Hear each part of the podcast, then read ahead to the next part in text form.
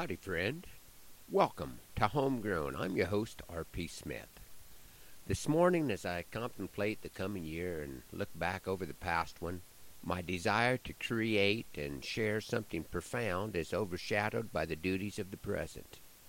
This day isn't as heavily scheduled as some have been, but the uncertainty of the day pulls at my conscience to get out and get on with it.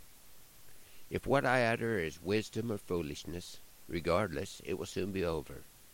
But the duties of a stockman are ever present. I'm never certain if they are my true purpose or an elaborate alibi. Revelation 20 tells of the bodily resurrection of all mankind and our appearance before the great white throne.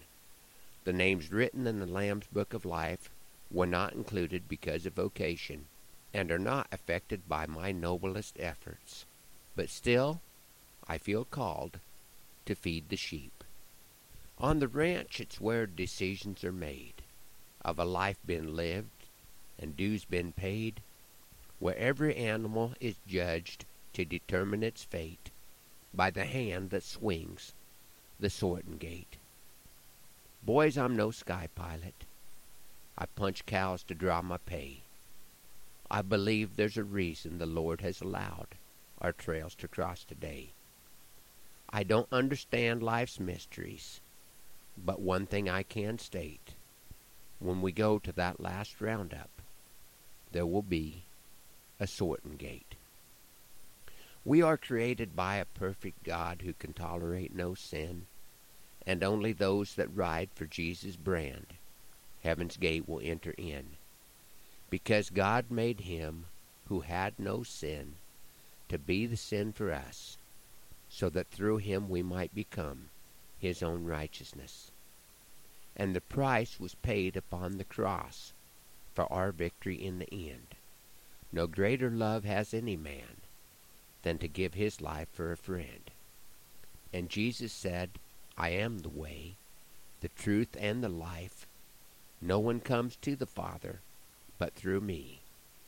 The devil and his legions are spreading pain and strife, and they're saying that's all a lie, boys. Wait and see. So we prepare the horse for battle. But victory is for the Lord. Open up his book, study his word, and it will be your sword. Not all who are crying out, Lord, Lord, are living by his ways and their hearts are just as black as the mavericks, slicks, and strays. The herds they will be gathered. They'll be there from every land, with the purpose of determining ownership by brand. For some the trail is long and winding, for some it's short and straight. But it's who you know, not what you know, when you reach the sorting gate.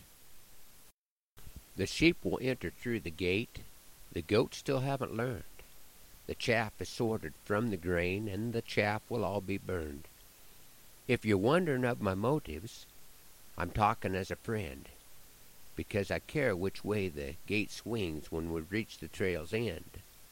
So, cowboy, open up your heart and let your Savior in, because the cards are stacked against you, and without him, you can't win. Some day we'll ride beside still waters, where those lush green meadows grow, when that gate will swing and a voice will ring. Father, these are ones I know. Thanks for riding along on Homegrown this morning. Hoping that Lord blesses you real good in 2018, that He is raining on your place and that our happy trails cross again soon. I'm R.P. Smith.